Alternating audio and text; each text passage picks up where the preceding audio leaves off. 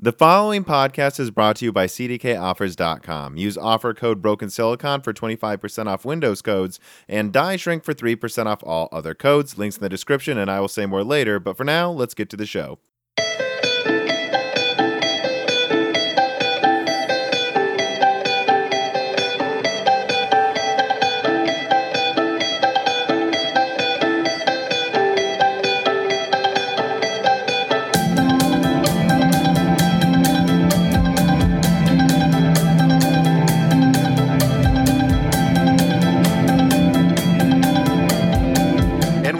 Broken Silicon, a computer gaming and hardware podcast. I am your host and the only host in the beginning of this episode today. So, this episode, actually, I'll just say right out of the gate, is going to be organized a little differently than previous ones. Right now, the usual co host, Dan, is well, interviewing at colleges to get into graduate schools. As we've talked about, he is a scientist, he is a geneticist. Over the past year or so, he's been working in a lab after you know, finishing his first four year degree. Uh, but that that's not forever. He does want to get a doctorate. And so that's what's going on with him. And, and, and in fact, over this year, he will probably be more busy than usual, although he is such a busy young lad already. The point is this, though. Uh, we worked a deal out. It's like, well, okay, any weeks where you're busy, let's do this. I'll organize the stories in reader mail into like two chunks. The first chunk, one's where I think it would be fair to expect I would do most of the talking. So he won't be needed for that, really. And then, you know, maybe a third into the episode or halfway in, I will introduce Dan super late and we will continue the episode as usual. So send him best wishes. He is trying to become a big boy here. And uh, yeah, I guess I'll just, you know, nothing really changes the overall. I doubt there'll be much noticed, and the die shrinks will keep coming at the usual every other week rate. We're actually working on a couple of bonus episodes, me and Dan. So lots of stuff for you guys to enjoy. But let's get into it. Like I said, the first third will be just me. You are stuck with me for now. But uh, yeah, so first, as usual, uh, corrections, omissions, things from this month. One thing I want to throw out that I think is hilarious is I, so uh, I guess I'll start like this. When I do a video um, I, I check it, you know, before I render it several times to, to see if I want to do any last passes. When it's rendered, I skip through it quickly in the final video file to make sure nothing was wrong. And, and then I check it on YouTube. Will I add, you know, the timestamps, the cards that pop up in case you missed it video things, the end screens, all of that. So I end up watching my video a few times, but I usually, you know, I, I watch YouTube on my my gorgeous OLED TV sometimes over the weekend, and my latest videos will be suggested to my civilian account, right? I do have two accounts. I have a normal account that's, you know, some Tom YouTube account. And then I also, of course, have Moore's Law is Dead. So Moore's Law is Dead is suggested. I will admit it, my civilian account is subscribed to Moore's Law is Dead. So maybe subtract one from the subscri- subscriber count if it, I'm not allowed to be counted as part of that. But nonetheless, I'll check it on my TV because I am curious, you know, and it does usually look a bit different on phone, on uh, PC monitors, and then on a nice big screen. And I've noticed that anytime I pull it up, because you know, I obviously get ads. I don't have premium on my TV. That I get a Michael Bloomberg ad popping up every time I check my videos this past month. So definitely not an endorsement for Bloomberg, but I do want to thank Michael Bloomberg for all the ad money he's giving me. That is quite funny. Moving on, some other things from this month uh, there was the idea that I think there's a zero sum game with TechTubers. Now, this comes from my last giant video, the 4900H video, where I flashed this one screen where it looks like I'm dissing on who would, who was it? I don't even want to name the names because I wasn't intentionally dissing on anything. That was actually so that was a thumbnail. I showed a thumbnail from an old video from March of 2019, you know, a year ago and there's this angry rant I did. I, I made the video not public within a week of it coming out. And the only reason I showed that old thumbnail was to reference an old video I did. And everyone thought, uh, and I understand why, right? I had like 100 subscribers at the time. Everyone seemed to think that I made that picture this week and was shitting on them. Well, I wasn't, those people that popped up. So I blurred that out. I just want to throw that out there. Number one, I wasn't trying to attack anyone again. I was just showing that I attacked them in the past. And that was a non public video. So it's not like I necessarily think that anymore. And number two, I definitely don't think YouTube is a zero sum game. I don't really think anything's a zero sum game. You know, I see all these people lately on the news saying, oh, look at the people getting rich here while other people. Uh, well, no, just because there's more rich people now doesn't mean anything's necessarily worse. The standard of living has gone up across this world despite more rich people. The, world is not a zero sum game, and that goes for YouTube. So I just want to be very clear about that up front. But the, I, I did bring it up for a reason, though, and I do want to touch on this. The re and, and for those who don't know, I in my 4900H video, I was doubling down on the fact that I was dead accurate on the specs of the console. You know, all the way back until even I think the end of 2018, I had a PlayStation 5 video. I think technically it was terrible, horrible quality. I don't think it's public anymore either. But I said, hey, they're probably targeting 4K 60, which means they'll get around to 2080 or 2080 Ti. And they'll use an SSD. I'm watching SSD prices decline. And by then, they should be cheap enough to have a one terabyte SSD in the console. And it'll probably be a fast one. And I also said it'll have at least 16 gigabytes of RAM because anything less wouldn't really be looked at as I mean, I mean, come on, guys. The PS3, I think, had a half a gigabyte of RAM, or was it a fourth? I don't even remember. Maybe it was, I think it may have just been a fourth a gigabyte. And same with the 360. And then they went to eight gigabytes, like a 16X in RAM. Do you really think they're just going to go from like nine and gigabytes in the PS4 Pro to 12 in the PS5 or the next Xbox? I mean, the, the, Xbox One X already has 12 gigabytes. And so that's what I said back then. I said for 4K 60, you need a 2080 Ti. Prices will come down. You'll want an SSD. Prices are going down. And they'll have 16 to 32 gigabytes of RAM. Probably not 32, but something around 20 to 24 would make sense.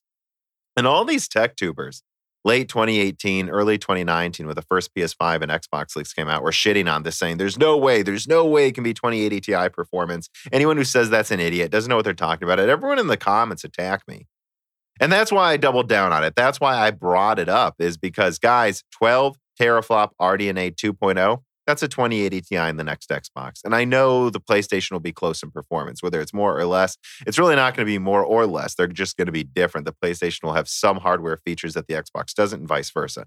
But that's the target. I was dead on. And that's why I brought it up because the arrogance around disregarding that rumor back in early 2018 just absolutely blew my mind.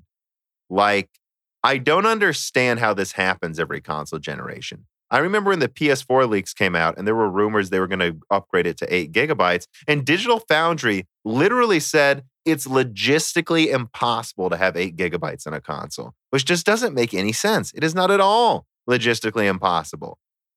And, and and the stuff that they had rumored in 2019 wasn't impossible either. And again, just like the PS4, everyone said that console would be $800. Well, it wasn't. It was 400. Everyone said in early 2019, the PS5, the next Xbox would be $1,000 if those are the specs, and they fucking won't. I mean, I don't know how people can get this so fundamentally wrong. Every console generation, they have more performance than people expect if they're PC fanboys. And every console generation, it's under $600. So get over yourselves. That's what just pissed me off is when I see tech channels with, you know, tens of thousands or even hundreds of thousands of subscribers, and they're making the mistake everyone makes every console generation. It's not about getting information wrong. I'm not saying I'm always right. I'm wrong all the fucking time. And I'm not saying anyone else has to be right 24 7. But I am saying if you're wrong about that console thing, something that we've been smacked in the face with every generation, I really have to question your ability to evaluate anything, right? That's why I brought that up. And I bring that up not just, it's not about me being right. It's about how can people get this wrong every time and call themselves analysts. But I didn't mean to single out any channel specifically. And I do think I was too angry in early 2019 too. I pivoted completely away rant, from rants, even though rants are what got me a lot of my first subscribers. I just, I just, it's not. So I'm not endorsing what I said back then. All right, and that is done. Let us move on. Another thing to touch on from this past couple of weeks, corrections and omissions, is the new drivers. New drivers are out for AMD Radeon. You know, we know people have been having problems. And It looks like AMD specifically said in the notes that they should fix a lot of the problems people were having. And I think they even mentioned Battlefield specifically. Well, here's the thing I installed the new drivers before I started recording because I was like, I got to test this. And it looks like Battlefield went down. What is this, Saturday, uh, February 29th, where I'm recording this portion of the podcast? They literally went down an hour before I needed to test it. So I'll let you guys know, probably, hopefully, when Dan joins me, I'll have an update for you guys. Hopefully, it'll get working by then. But until now, I just, you know, I'm going to test them. You'll get an update on if the drivers work. And I will say this about testing the drivers I'm not going to do the DDU thing and all this other stuff. When I put together that Radeon driver fix, you know, uh, uninstall all AMD chipset drivers and Radeon drivers with DDU, install this specific driver and everything should work, that type of thing. That was the solution. But I don't think the problem's entirely fixed until you can just download the newest AMD drivers and it says factory reset, you know, clean install option. All you should have to do is check those boxes and press install. And that goes for NVIDIA, that goes for AMD, Intel, any product. I shouldn't have to download something from a third party and un- uninstall things first. So I'm not really getting, and I usually don't have to, by the way, guys.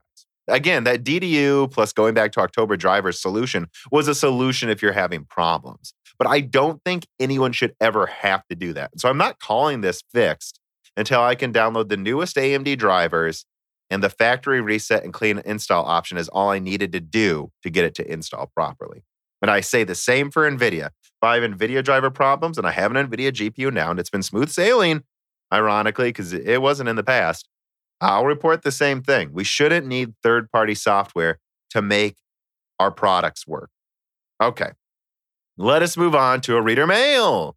As those of you in the Discord know, I added a section for wagers. I want you guys to start challenging me, challenging Dan, challenging our guests to, vend our opinions for two reasons. One, because it is good to have us challenged so that we're, you know, we stay honest and you call us out and we don't become full of shit, for, frankly.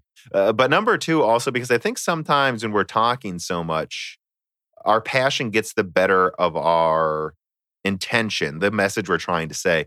Like, I think that a lot of people think I think some things, but I don't necessarily think that. And so fill up those wagers, guys. And I want to do a mailbag die shrink too. Like, send out that reader mail, guys. You're all there. There's hundreds of you. Many joined in the past month. It's been a good February for the channel. Uh, use the reader mail. Use it. Right. Fatboy Diesel writes in with a wager. And he says, Are you willing to bet $20 on your assertion that LG's upcoming 48 inch 4K OLED TV will be priced at 800 to 900. And so for those who don't know, I don't remember how big the initial OLED TVs are, but if I remember correctly, every year since 2017, LG's adding smaller and smaller OLED models. Now, this year, 2020, they're going to add a 48 inch model.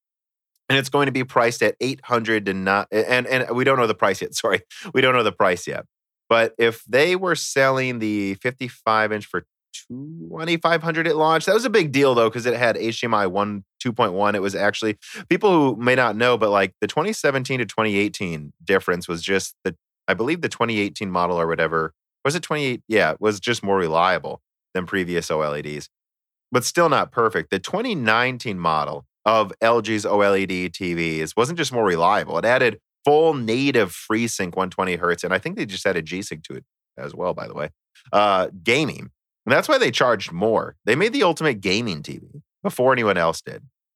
And I tested it. It has below five milliseconds of latency. Depends what you count latency, though. I don't want to get into that debate. I found its latency was almost the same as my one millisecond, 144 hertz TN panel for gaming. So th- that's the point, though. And that's why they charge more. But as they go to a smaller screen size, as they go to 48 inches, I think it's l- logical to assume prices will go down. And remember, they're competing with themselves. I'm pretty sure right now you can get the 55 inch 120 hertz OLED from last year for about $1,500. So here's my point, Fatboy Diesel. If the 55 inch that's 120 hertz from last year is 1500 I would assume the 48 inch model can't cost more than that.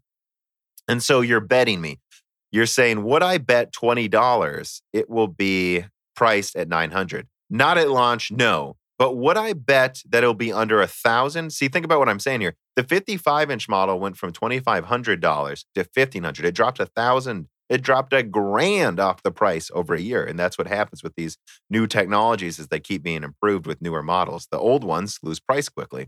So the 48 inch model, I don't know if they'll launch below 1500 necessarily, but I think it'll be around there. And do I think it's going to be about a thousand within a year from now? Yes. So I would. I would bet $20 on this. I would bet anyone $20. Well, I guess not anyone. I can't bet everyone because then it might add up and I'll lose a thousand. But I would bet one person $20 that that 48 inch model will be under a thousand dollars a year from now. Not the end of 2020, but by March, by March 2021, that 48 inch model will be under a thousand.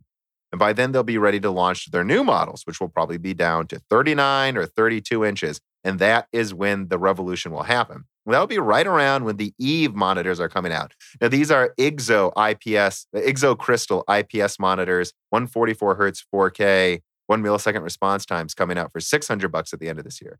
So, yeah, and then that's what I've been saying, whether it's OLED or not, 4K, 120 hertz, low latency, gorgeous displays will be out below $1,000 by early 2021, I'm sure. And that's why I refuse to pay more than well, I refuse to buy almost any gaming monitor now because I know it's around the corner. And you know what? Those will be launching right around when RDNA 2.0 is all out, when Ampere is out, when the next gen consoles are out, and the next gen consoles will support 4K 120 hertz. It all makes sense. That's the inception point. But that's my bet, Fatboy Diesel. Thank you. Essen writes in with a correction and he says, Hello, I've noticed this is a very common mistake, not only on your end, but beware, but all over the TechTuber space. Beware of the confusion between architecture and microarchitecture. Architecture is akin to the specs, and microarchitecture is the implementation. You're right, Essen, and I do fuck that up all the time. Thank you for the correction. You often want to talk of the implementation, not the spec. That's right. I, I do. I do screw that up. Yeah, I, I really. Yeah, the microarchitecture is the actual implementation. It'd be like saying Sunny Cove. Right in again if I fucked it up again. But all right. And Lebo King Kilo did. And he says, hey, general question for Radeon 7 people. How much VRAM utilization should a game draw? With high bandwidth cache on my system, RAM gets pushed past 50% all the time. But the GPU VRAM will still be 5200 with odd spikes to 7.2, followed by crashes. Are my games at max settings? I usually hold fine. Is this a driver bug, game bug, or am I a noob? Is this a noob bug? Well, so here's the thing, Lebo King. It's worth pointing out that high utilization is not the same thing as almost being maxed out, right? Like when you see a CPU utilization, it seems to be a good indication on Ryzen, but on Intel, it, it, it's in the PC's best interest to max out your components as much as possible. But just because it's you know just because the utilization's high doesn't mean it's going to get bogged down. And that's especially true of VRAM. So if you have 16 gigabytes of RAM, it doesn't mean you need 24 soon if a game's using 14. It just means the game is filling up that VRAM as much as possible because it can, because it might give it 0.5% better performance if it puts as much info in the VRAM buffer as it can to reference quicker. And that's something that's important to really point out here that I really think four gigabytes of VRAM will be enough for like medium 1080p gaming for the next few years, even though the consoles will probably have 20 gigabytes of RAM total or more, maybe. I don't know. Heard rumors that the PS5 is considering 32 to try to counteract the teraflop advantage Xbox has. We'll have to see. Anyways, though, back on subject. Um, and, and if you see that max out at four gigabytes, well, you know, just you'll have to turn down settings, but that doesn't necessarily mean it's bogged down. And the same will go of eight gigabytes. I don't think anyone's going to need more than eight gigabytes for their cards. Certainly not in 1080p, 1440p, no. And even in 4K, um, there will be some settings you can turn down. And if you have 16 gigabytes of RAM now, like I said, if it's at like 14 gigabytes, that does not mean that you need 24 all of this That just means it's using the RAM you got. You got it, baby. Use it. And the opposite is also true. TechSpot pointed out that, well, the 1063 gigabyte was showing decent performance in 1080p games. This was years ago, I think, when they did this, but TechSpot showed a 1063 gigabyte. It's a little misleading that it might be performing the same as a 574 gigabyte because most benchmarking platforms that tech sites use, what do they have, right? Like a 3900X or a or a 9900 KS with 32 gigabytes of ultra fast RAM. Is that the system someone has if they use a 1063 gigabyte? No, I, I don't think it is, guys. So, what they found is that if you had eight gigabytes, if you had less than eight gigabytes of DDR4 in a 1063 gigabyte, you were getting massive stuttering problems. But then, if you had a 16 gigabyte DDR4 system in the 1063 gigabyte, it would just use way more DDR4 for the buffer and you would have a decent experience. Right. So, just keep that in mind that the other side is true too that you might not have any VRAM problems with an 8 gigabyte card if you have 16 gigabytes of DDR4. But if you have an 8 gigabyte DDR4 system, you got to make sure you got enough VRAM to make up for that. Another thing to think about in laptops too, you know, like with the MX50, MX250 2 gigabyte, that that 2 gigabytes actually does offload some RAM in some of your games. Uh, 2 gigabytes is enough. Anyways, I'm getting off subject. Let us move on. Here we go to the stories. So, story number one is AMD taking market share from NVIDIA last quarter. And I quote from TechSpot Jon Peddie Research, JPR, has published the latest update on the state of the GPU market. And it's good news for AMD in the fourth quarter of last year. Team Red saw its shipments increase 22.6% from the previous quarter. NVIDIA, meanwhile, expressed a 1.9% decline. So, this is important to point out, I think, just because I continue to see this to this day. Oh, what doesn't matter what AMD does? NVIDIA will just sell more cards, anyways. But guys, that's not true. AMD has been taking market share year over year since last year with their graphics cards. Even before Navi came out, the dirt cheap Vega 56 and RX 560 were RX 570 were taking market share from NVIDIA. And it's because of mind share. And this is something I will hammer forever.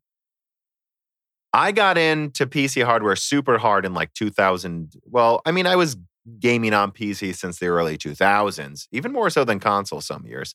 But I really got into the stuff around the 7970, as I've said over and over. That's really where I dug deep into the architectures and stuff. And so that's that from then onward is what I know best. And I remember AMD having better products and selling worse. And I and, all those old adored videos you'll look at and he'll be like, it's about mindshare. It's about mindshare. Then good old gamer said it. It's about mindshare. It's about mindshare. Not an Apple fan. All these tech tubers, talking heads would say it's about mindshare. Well, okay, AMD's got mindshare now with Ryzen. and I still see people saying these things like, well, NVIDIA has more mindshare, except they don't. Except they don't. like if you believe your own narrative that it's all about mindshare, then you have to concede that if Zen's doing well, their graphics should do better too. Because if you look historically, AMD products have always done, I mean, all AMD products like Radeon have always done better when their CPUs are perceived as better than Intel. That's always, or at least a- around the same. That's even true with Phenom 2. You saw a bump in Radeon sales around Phenom 2. And everyone says it's because the 5870 and the 60, you know, 6000 series were the best from AMD, which they were very good. But it is a coincidence that that happened when Phenom 2 is out, guys. It is a coincidence, right? And I just want to point all of that out, right? That it's both. It's both their products, but it's also their mind share. And for AMD, the best way to get high mind share in quotation marks is to have great CPUs because people think of AMD as a CPU company first. And so if their CPUs are doing well, they will sell more products that have an AMD sticker on it in general. And right now they are. And that's showing. And that's why I think NVIDIA can't fuck around with Ampere, by the way, guys. I think NVIDIA knows that if RDNA 2 is a home run, and it probably will be very good, that they need to swing back super hard. That's what's going to happen, I think. Anyways, Moving on to story number two. DLSS 2.0 is apparently a game changer. Again, quoting from TechSpot. There are lots of genuine positives to take away from how DLSS performs in its latest iteration. After analyzing DLSS in Youngblood, there's no doubt that the technology works. The first version of DLSS was unimpressive, but it's almost the opposite with DLSS 2.0. The upscaling power of this new AI driven algorithm is remarkable and gives NVIDIA a real weapon for improving performance with virtually no impact to visuals. So I don't have much to add to story number two, just that I have to point it out. I've been shitting on DLSS so, so, so remarkably hard since it was ever a thing. And I just want to say out loud, hey, if it's working now, which it sounds like it is, at least it's better than before. It does apparently give you not much of a image quality hit while raising performance notably. That's good. That's a big deal. And you see, and you know what? They had to get it working, right? Because AMD was already working on a similar technology themselves with image sharpening. And uh, yeah, just pointed it out that that's really impressive. And it bodes so well for what's going on because I got to be honest, guys, the dedicated upscaler chips like the Xbox and the PlayStation, specifically the PS4 Pro, I know had a custom one that they redesigned after the PS4. And I got to say, when I was playing Death Stranding and Red Dead Redemption 2 on a PS4 Pro, although most of Red Dead Redemption 2 I actually played on the base PS4, um, they run it at half 4K and then upscale it to full 4K. That's what a lot of PS4 Pro games do. So it's like a resolution slightly below 1440p, but then they have the dedicated upscaling checkerboard uh, chip in there. That looked really good. And it's about time PC gets something similar because you can make fun of consoles for upscaling all you want, but I'm here to tell you guys it's not as good looking as 4K, but I would say it's halfway there while having the performance hit of 1080p.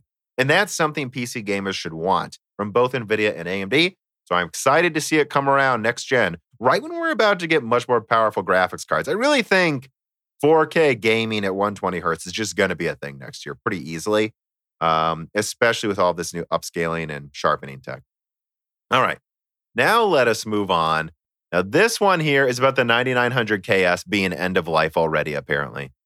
I just want to I'm not going to spend too much time on this stuff, guys, because uh, I don't think there's that much to say.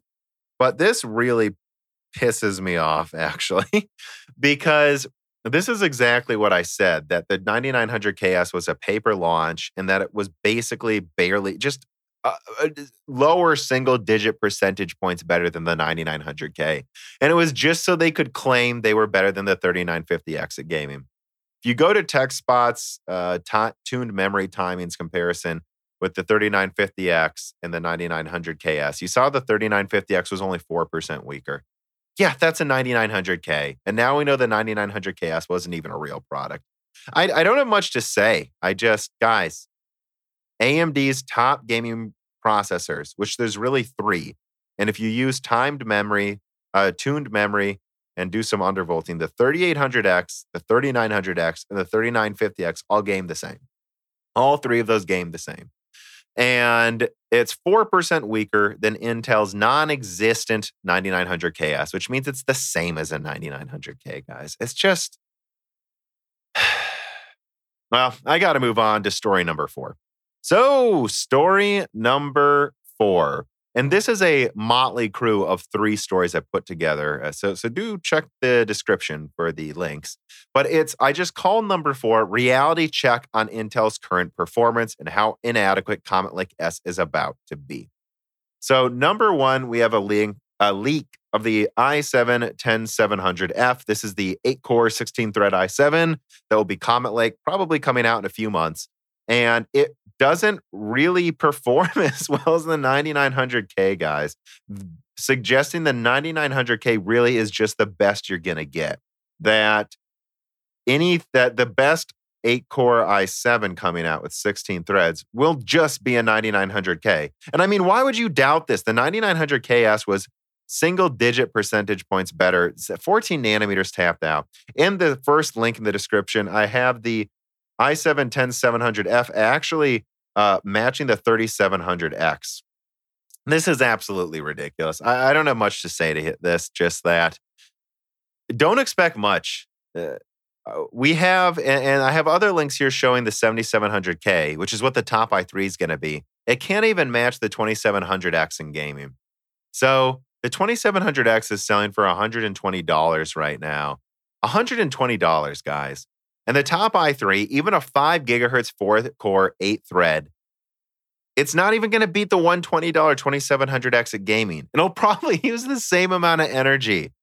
And the i i7 8700K, I also have a link in here. If you look uh, at some of these benchmarks, the 8700K is there. It trades blows with the 3700X. Intel 6 core in uh, trades blows with AMD's like below $300 8 core. So they're going to have to make Their i5s are going to have to be 200 bucks. Intel's 8 core i7s are going to have to be 300 at most. And I don't know what they can do with their i3s. You have the $80 uh, 12 nanometer plus 1600 AF 6 core 12 thread processor from AMD, already likely wiping the floor with Intel's i3s. They have the 8 core 2700X at 120. I just, I don't think Comet Lake's going to do anything. And when you see 5.3 gigahertz velocity boost, what do you think that means on that 10 core, guys? That just means it's going to boost like Zen 2 does. Zen 2 does boost to 4.7 gigahertz. I've seen my 3950X do it, but it's for like a split second. That's going to be the same with the 10 core from Intel, split second boosting to 5.3 gigahertz.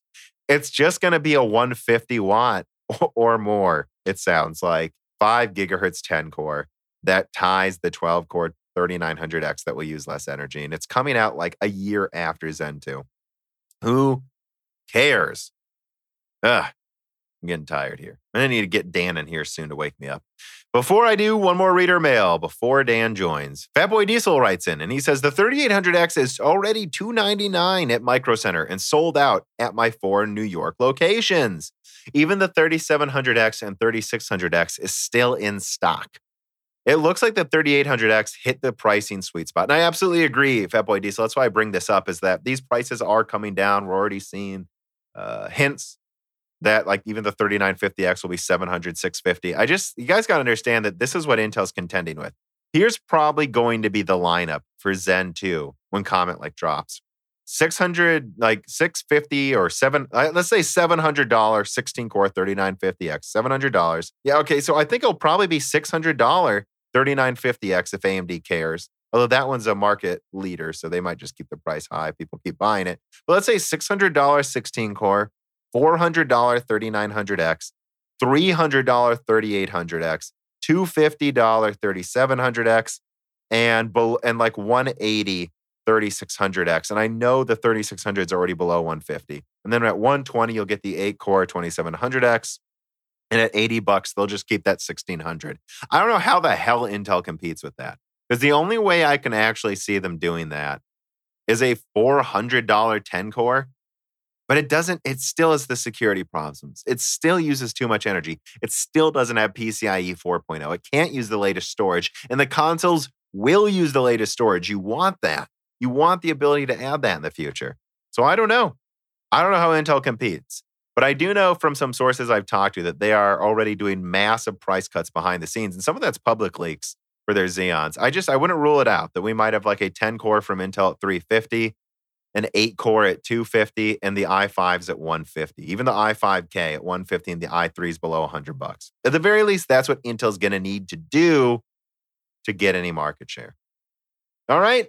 That will do it for the Tom only section. Let us know in the comments what you think about this organization. But finally, putting down his bags, just getting out of his Uber, let me introduce the usual co-host, Dan. How you doing? What up? I'm fine, I guess. a little tired. yeah, um so how are the interviews? So why don't you tell people why you uh, forlorned me for the first third of the episode? What were you busy up to this weekend? Yeah, so I had graduate school interviews this weekend and I think they went well, but it's kind of hard to tell with this kind of stuff. Hopefully I'll know. Now, was it just with one college? I don't remember. Did you have two? Um, I had one college this weekend. I'm there's actually another one scheduled for the same weekend, which I'm still trying to like sort out how to work with them. They've been kind of difficult for some reason. Well, wait, it's not. What do you mean the same weekend? Can't be today. Well, there were I had two interviews. The interviews were scheduled for the same weekend and I've been trying to sort out with the other college that I wasn't able to go to. Oh, so you're kind of handling things though on the side the whole time. Yeah, and uh yeah, so I was interviewing at one college all weekend and um hopefully I get in. yeah. Well, we we all think you're well, I don't I guess I can't speak for the viewers. I don't know if they I think they think you're smart. You've been pulling it off so far, convincing them you're smart, I believe. Although you, mm-hmm. they say you got to stop agreeing with me. I'm going to be honest, Dan. Well, I'm going to level with, with you, you on that. Fuck you. All right. Well, so there you go, guys. Dan does push back sometimes. Actually, speaking of disagreeing, I do have a, a, correction and omission I saved for you. I went through most of them before you got here, Apparently, it wasn't Tony Hawk, Dan. It was Danny Way who jumped the Great Wall, which I actually have the video pulled up right now. I'm going to watch it quick. there he goes. Yep. Fuck your heritage. Ah, he landed it. and you can did you get visual confirmation that wasn't Tony Hawk? Ooh, kind of wiped out at the very end, but it was a smooth wipeout. He's okay. I, I did not get visual comp. You're right. I mean, I don't know. So we It still have have been- no evidence that it wasn't Tony Hawk.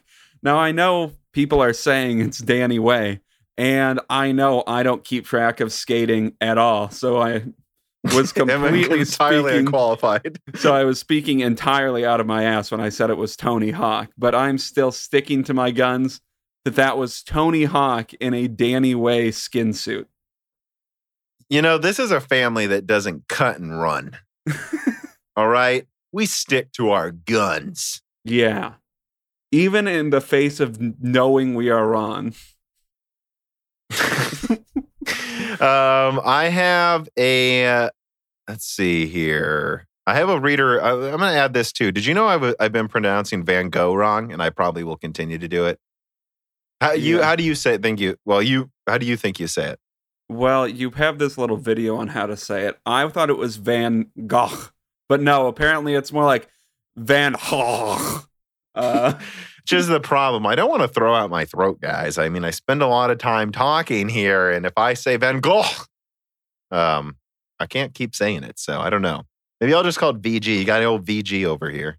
or we'll just keep saying Van Gogh because that's how literally everyone in America says it. Yeah, it's just something people still don't get. I've seen in a recent video, my all uh, recent videos, you still see people say, "Why did you say it this way?" It's like, well, that's how everyone says that word in in the Midwest, so that's why I say it that way. Are you aware there's a thing such as accents? But some people still seem to think there's no such thing as accents. I don't believe That it. it's just their accent. You just think everyone else It's- sounds they're weird. all conspiracies. I think any every foreign country I've ever been to, they're just putting on that accent. I know what you're doing, England. Well, that actually is true. A lot of people don't know that, but they believe around the American Revolution that in reality, the Southern accent we hear right now is pretty similar to what English people sounded like, but they mm. they decided in London to come up with this new accent, right, or something like that, to sound different than Americans. I mean, that sounds ridiculous, but that's what I've read. I've read the history like six times and I always forget it. It's not at the American Revolution that they did it, but it was sometime, I think, around the turn of the 20th century, I want to say. They, like, aristocracy started speaking with a non rhotic accent. So they started dropping their R's. Then over time, that just became the standard, which is why you still see, like, some poor Sedule. some poor uh, like English accents like Cockney still have like some of the harder R's in their accent, even though it's British. But yeah, there's uh there's this island I think in Virginia that they think is um what English people would have sounded yeah. like back during the American Revolution. And it's not very hard to understand. yes. I've heard it before too, actually. Um, so I guess let us continue then. Before we continue with the news stories, I have a couple reader mails. So Bullethead writes in and he says, with all the tech industries companies delaying their conferences due to the spread of the virus that cannot be named on YouTube, what do you think would be the tipping point for Sony, Microsoft, AMD, other hardware software companies to just cancel the usual summer August conference convention circuit and announce things via their own streams? Well, first of all, I gotta say, Sony's probably pretty happy about skipping E3 at this point, right? I mean, yeah, especially E3. They, uh, I mean, they were talking about that on like Sacred Symbols recently. E3's kind of a, uh, no one really seems to care about it anymore. So I think Sony ultimately made the right decision. Like E- E3 doesn't matter. Yeah, more prudent than they could have ever realized at the time. But when will they can't like start canceling? I mean, I think if they straight up wouldn't be able to meet expectations for like consoles at the end of the year, maybe they'll they would have to like make announcements and delay and do their own streams, but I don't know. It doesn't seem like that's going to happen where they won't be able to meet any demand yet, at least as far as I've read. I said this on the last loose ends. I really think what's going to happen is, if anything, we'll get like month a month delays on a lot of products. Some products might be delayed half a year, but I think a lot of things are mostly just going to be delayed weeks or not months. So I guess up to like maybe six weeks, then, right? And then uh, you'll get to this situation though where it's like the PlayStation 5, the Xbox come out December instead of October or November. Like and the and the supply will be very constrained.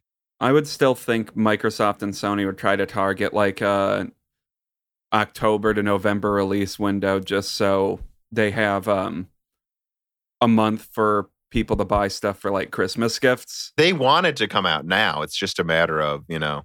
Because yeah, I mean December would look, would be bad for them unless like the demand is so constrained that they timing They doesn't don't have a really matter. Which I but mean I don't think they'll let it slip till next year. I think that they will try, even if it's just 20 consoles, they want to get it out for the holiday season. I guess I don't know how many consoles would they need to produce where it wouldn't sell out day one. Like, no, but it could be three million consoles, and I bet they would sell out day one. Probably. I mean, they sold out 5 million day one with the PS4 and Xbox One. Both of them did. Mm, didn't the PS4 it sold one million in its first day? Didn't it? Or Uh, I'm, I might be thinking of first month. yeah, okay. But yeah, I mean, so they're going to sell out no matter what. So I don't even know if release date matters that much. I mean, maybe they'll sell a little bit Mhm. more if they're they're able to sell in the lead up to the uh, holiday season. But that's also just like the general wisdom. Maybe it hasn't been tested in a long enough time where that's not true anymore. Yeah, and yeah, I mean that's a good point too. I, uh, with regards to the actual conferences, though, like you said, they talked about it on Sacred Symbols, a podcast we listened to. A good point they brought up is like you could not think of a worse convention to go to with the COVID nineteen outbreak. Like literally handing controllers between people in these VR devices. Thank God they're not revealing PSVR two right away. Imagine you see, just put your eyeballs in other people's eyeballs while there's an outbreak going on. Well, I guess let's move on though. I guess we've said we think it's yeah, I guess we've decided we don't think E3 will be completely canceled, but there's probably going to be some of them canceled. Do we agree on that, right? yeah. I, would be surprised if some of these big ones weren't. So Dragon Eddie writes in and he goes, I bet you Moore's Law is dead. 20 euro. Intel's general shortages in all current 14 nanometer plus plus plus plus plus plus plus plus plus and 10 nanometer production capacity and product lines will continue for the next two or three years. So he's betting, I'd bet me 20 euro that their um, shortages will continue for the next three years. First of all, I'm not taking that bet. I think I agree with you. and he says, We also don't know if and how far they are with their seven nanometer product production process, if they get it working when the seven nanometer is ready for mass production. So I guess, and this is kind of, I, I kind of took this for the re, the reader mail for the loose ends. He kind of asked two questions.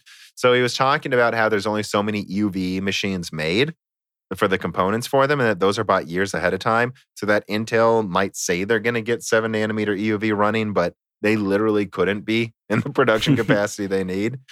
Um, but yeah, I mean, uh, my understanding about 10 nanometer is that they can transition a lot of their 14 nanometer fabs to it. So I just think that's what they're going to do is transition some of their 14 nanometer to 10, try to get that working, and then start working on ramping up seven from their other 14 nanometer fabs as much as possible at the same time. And you're just going to have this stopgap 10 nanometer, and then they'll just try to ramp up seven. As yeah, but I, I Well- there's no way at the end of 2021 seven nanometer is going to be ramped up nearly as much as Intel wants us to believe. It just won't be ready. Well, yeah, I mean, and with how far behind 10 nanometer is, uh, it, 10 nanometer kind of has to be a stopgap if they want to have any hope of catching up in like five years. So uh, maybe at, at a certain point they have to accept their losses, and there's going to be shortages just because they need to be designating fabs to like production of seven early seven nanometer products and like prototype products. I, I don't know.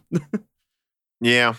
Well, and and again, that's why it's just so important that 10 nanometer works with how they literally can't ramp up seven quickly, yeah. even if they get it working.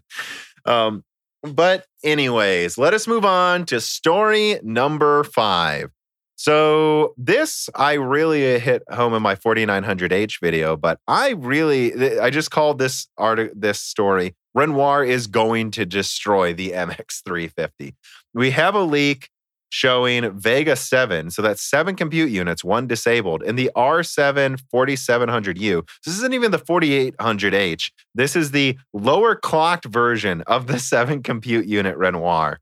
And it's beating the MX250 by 17% in 3D Mark graphics.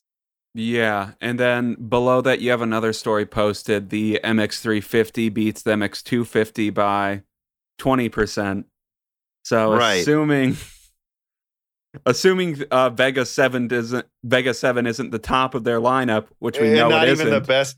Not even the best Vegas Seven too. Yeah, I mean, it's. I wouldn't be surprised if what the like forty eight hundred H or whatever it beats it Or, by, or or, yeah, for yeah, or forty nine by another twenty percent. I Yeah. think the very top ones could at least beat this by twenty percent. I think it's just game over.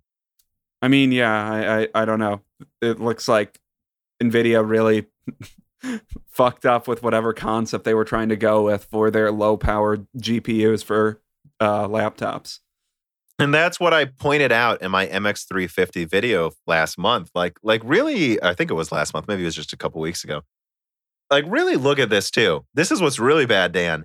This MX250 in the benchmark is the 25 watt version. yeah, that doesn't bode well for. Uh, The MX330 yeah, that doesn't bode So, well yeah, for like-. Like I said, and it beats the 25 watt MX250, which will be what the MX330 is the equivalent of at 10 watts at best, I would say, actually. This is the seven compute unit by 17%. So if you go down to six compute units, which will be in the R5 4500U, the 4600U, like you're talking about AMD's $600 laptop version, the six core version with six compute units, probably beating the MX330. Like that's very bad. That's Well- like the only place I could see this ever making sense is with the weaker APUs from Intel and AMD, which I'm sure they'll pair them with Intel garbage CPUs. But I mean, this is, and then again, and then think like, so then that means the 4700 and 4800U will easily match the 350 and the 40, yeah, and then the 4900, whatever's in it, which I speculated could actually have nine to 12 compute units. Actually, there's room in the die that that might still be there. Um, but even if it's just eight compute units and the 4900 is the fastest clocked ones, I just don't see the world where it makes sense to add this $30 graphics card instead of paying $80 for the 4800U instead of $30 for the, I mean, $50 for the 4700U, whatever the price difference is. Like, I just don't see a world where using these MX cards makes absolutely any sense. Well, the world where it makes sense is if there's a business partnership between the OEMs and Nvidia. I mean, I think I, I think you would be best off buying a like what 47 or 4800 whatever uh, products Mhm. come out with those CPUs, but we'll see what the, we'll see which companies end up using them in the American market. Chinese Lenovo is going to be using Vega, right? Or no, they're not. Never mind. I got No, that's what we're- articles that's mixed what up. Yeah, that's what we're looking at here as it uses Ice Lake, which I'm seeing Ice Lake in more and more products. So it's clear 10 nanometer is getting a bit better, but in terms of yields. But yeah, I mean, this is the for 840, $840, you get the i7 Ice Lake, which is good, but Renoir is better, guys. And 16 gigabytes of RAM, half a terabyte NVMe drive. And then you'll get an MX350, I believe. Yeah, that's- Yeah. yeah. Eh, I'd rather just have eight core Renoir. I'd probably rather have six core Renoir. I mean, yeah, we'll see, but uh, we don't know how much those are going to cost yet, really, do we? Because I, I mean, uh, we know that, the, like I said, we know that Acer's already showing off a $600 laptop with the six core 12 thread Oh, okay. Renoir. And that should be the equivalent of the stronger i7s and an MX350. yeah, and for or M- well, in between a 330 and a 350, I'd actually say. yeah, and for six hundred, that might be a that seems like a pretty good deal. Who knows? Maybe I'll buy that to start out my graduate school career. Yeah. Yeah, we'll see.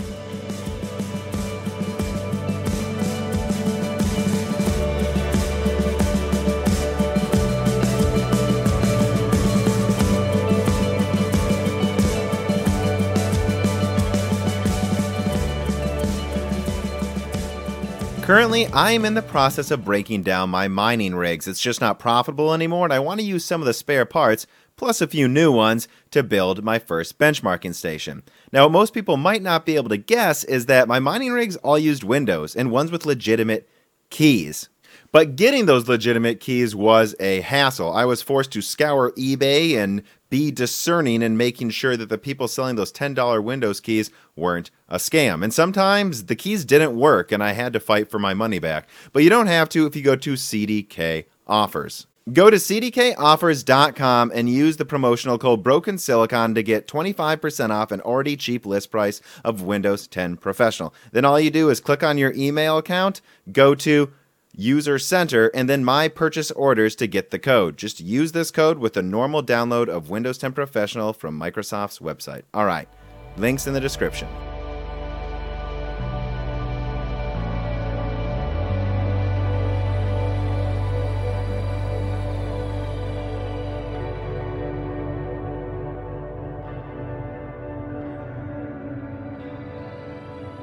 Uh, moving on, Phil writes in a hundred buckaroos that bi- he's, this is another wager. I bet you a hundred buckaroos that Big Navi does the same 290x gains and takes the crown, but that AMD doesn't actually capitalize on it correctly again. Um, you know what? I, I might take that bet because I don't think AMD is going to fuck this one up. But I only would take that bet if we knew for sure it was launching before Ampere. Because if it's launching before Ampere, I think it takes the performance crown for sure. And I think it just, uh, I think they'll, I mean, I just tested the new drivers, right? Um, which, uh, let me say that in the first part of recording this episode, I said that I downloaded the new drivers from February 29th, but that I wasn't able to test them yet because Battlefield was down. But I have since tested it since we started recording and it works. For hours, it worked. Have you have you been able to test that yet? Uh, so I had to go into work today and run some errand uh, for a little bit and run some errands. I left Battlefield running, but at some point the server disconnected, so I have no clue how long it ran for. So, but, but I, you I, were you were but my- Battlefield was still running, right? yeah. So my PC didn't Okay. crash. So Same thing happened to you with the server. yeah. So I, I so it ran for somewhere between 15 minutes and like two and a half hours. I have no clue though, unfortunately. But it did, there wasn't any crashes. The game just kicked booted me at one some point. I think. Yeah, I think then it's fair to say though that it works better than before, right? Yeah, definitely. Where before, I, my, I mean, before my computer would just crash every couple hours while gaming with the uh, what was that? December drivers. December, January drivers. Yeah, yeah. So let, let's just say that then. I- I think they may have mostly fixed it, at least right now already, kind of like I expected them to. Um, and with that in mind, I just don't, I think they've learned their lesson. I bet, uh, dude, TechTubers hammered them so hard. And I bet that scared the shit out of them right before Big Navi comes out. I just don't see them fucking that up. So again, if it launches before, I would bet they actually hit a home run with Big Navi. Well, and I, Um, not a hundred dollars. I bet twenty. Bet twenty bucks they hit a home run if it comes out first. and I'll also add, I think they kind of have mind share. Like we've kind of hammer that home for a, a bit now. And if they can take the uh, performance crown, even if it's just for a few months, that will also help increase mind share. And if they do marketing properly, maybe they can actually sell a decent amount of cards. I don't know how much they'll market it. They AMD seems to just generally be pretty bad at marketing, though. They're getting better. Yeah, I, I also I'd say this about Big Navi too. I bet they will just delay its launch two weeks if the drivers aren't working at this point. Like I think they just don't want that to be something that holds them back because they need the first reviews to be good. Know, let's move on to number six then. Speaking of big graphics cards, so we got to talk about this benchmark here showing an NVIDIA Ampere card. This is on WCCF Tech, where they detail a major leak. Now, this is only on Geekbench, so we can't say for sure how much better it is. But what we can say is this leaked card has 7,552 CUDA cores, and it beat the Titan RTX in this benchmark by 40%. So, Uh, so it's a big boy.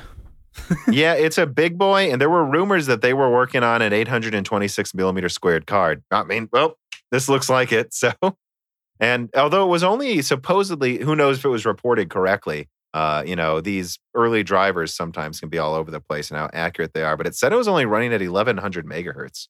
Yeah, I mean, I noticed that too. I don't know what that means. Maybe this is like an early, eh, like I don't know, engineering sample or something. I don't know if that eh, how that works with GPUs, but maybe it eh, will have a end score of like I don't know, eighteen hundred megahertz or something, more in line with what they usually have. But if it did, that would be the Titan RTX by like probably seventy percent or something, right? Which is kind of what we were expecting, yeah. honestly. you know, and this is a bigger card than the Titan RTX on a newer node. So I, I I think it's all within reason. The only thing I will say is I wouldn't rule out that this is actually what they're making to fight Arcturus, which it probably is. And that their GA 103, that's a 320 bit card that probably will beat the 2080 Ti by a tad. And the RTX 3080 Ti with 384 bit, that one, and then 24 gigabytes. I don't know. I, I could see this. I think that one was called GA 102.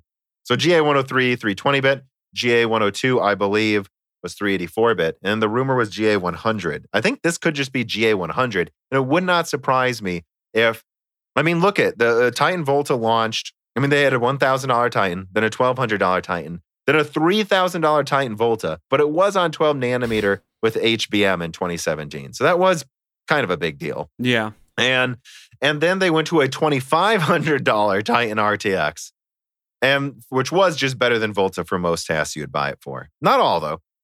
I, it just wouldn't surprise me if they make a 32 gigabyte HBM2E Titan Ampere that's three grand, and they're just like, hey, GA one hundred 100's there. It's three grand, 3,500 maybe. And we reserve the option to cut it down slightly and release some kind of like I mean, I just want to know what they would call it, like a cut down Titan. And then I just think, you know, this is why they're making, they're beefing up the 3080 die and the 3080 Ti die is so that that can occupy the 700 to 1500 price range. And then this will just Titan Volta, Titan RTX, they their top cards three grand, not and, and they just don't really market it to gamers anymore. Although well, gamers are going to buy it. Uh, well, they always do. You, I mean, yeah, you have to buy the top end thing, even if it's not beneficial for you to have it. Uh, I was going to ask uh, though. So is TA 100 or Tur- Turing 100 die? Is that uh, TU 100? TU yeah. 100 is that uh is that the Titan RTX or is that a different card? No, so the Titan RTX is actually TU 102. Okay. TA 100 TU 100, and I, I hope I'm not screwing this up. Is let me. I wonder if they even have it here on this article. No, they don't have it. Um, I believe that is the HBM version. So that's the HBM2 version. So it has the same amount of cores as TU102, but it has a 4096 bit bus and okay. 32 gigabytes of HBM. Okay. So that's kind of what I see this as. That they'll go with probably what sounds like, you know, like over 100 compute units. and for some crazy card, and then they'll go down to like 96 or something with 384 bit for the others. I, I wouldn't rule out it being clocked lower than the previous gen though, and they just add a ton of cores. I guess. I mean, maybe. I don't like, know. Probably not. That is a ton of course. So yeah, and I mean that's what makes me think the very top model is meant to compete. Is meant to be a three thousand dollar Titan Titan Volta replacement and Titan RTX replacement, and also compete with Arcturus. Well, speaking of NVIDIA, I do want to touch on this just briefly. I saw the unboxing for the Cyberpunk 2080 Ti edition. I'm just bringing it up because we talked about it before. And I, and I put this here. I really, really think they made this. This is what story number seven's about. I really think this Cyberpunk edition, NVIDIA made a deal with the Cyberpunk devs to do this production run if Cyberpunk came out when it was supposed to instead of oh. being delayed to September. And now they just they already have the molds and the boxes basically done. They're like, let's just do a couple hundred of them, I guess. Yeah, I watched that video that from on uh, I think it's Nvidia marketing. Like they only made 200 yeah. of them and they're not selling them. Yeah, like they have to make them. Like this is probably just like the first run and they're like, "Oh, I guess we're not going to make it, but we'll keep these." Yeah, and we'll give them away in a sweepstake or something. Which I'll give them that. The, I do like the look. It looks pretty nice. It looks cool. It's a cool looking card. Yeah. Um, I will say this too, and this is my tinfoil hat. I zoomed in. I saw no 11 gigabyte on the box. I was just thinking to myself, I wonder if they really were considering a 12 gigabyte 2080 Super to launch with this at the end of last year, beginning of this year. And then now they're pulling up Ampere because RDNA is a 2.0 is a bigger threat. And also Cyberpunk got delayed. So it just doesn't make any sense to release a mm. super anymore. Yeah. I mean, it's not really NVIDIA's fault or anything. Like they had to they they already made these cards, so they have to do something with them. But I just kind of think this entire story is funny where it's just ah shit, we have all these cards now. I don't know what to do with them. okay, and onward to the console talk. Number eight, Xbox has basically confirmed what it is. On their website, you can go there now. And, you know, let me just read it off. They have 12 teraflops of compute performance, which that's a whole debate about what that will really mean, but we'll get to it. Variable rate shading, hardware accelerated DirectX ray tracing, which again, that one's it's like, you know, eh, we'll get into it. And then quick resume for multiple games, smart delivery. I mean, all of this, we know how big it is. We know that it's using less than 300 watts. We know it's got a 400 millimeter square die and it's 12 teraflops. We basically know what the Xbox is. The first thing I would just say is anyone who doubted me or other channels that said the next gen consoles are going to target 4K 60 because it's common sense. There's no way they're doing 1080p or 1440p again. They already do that now.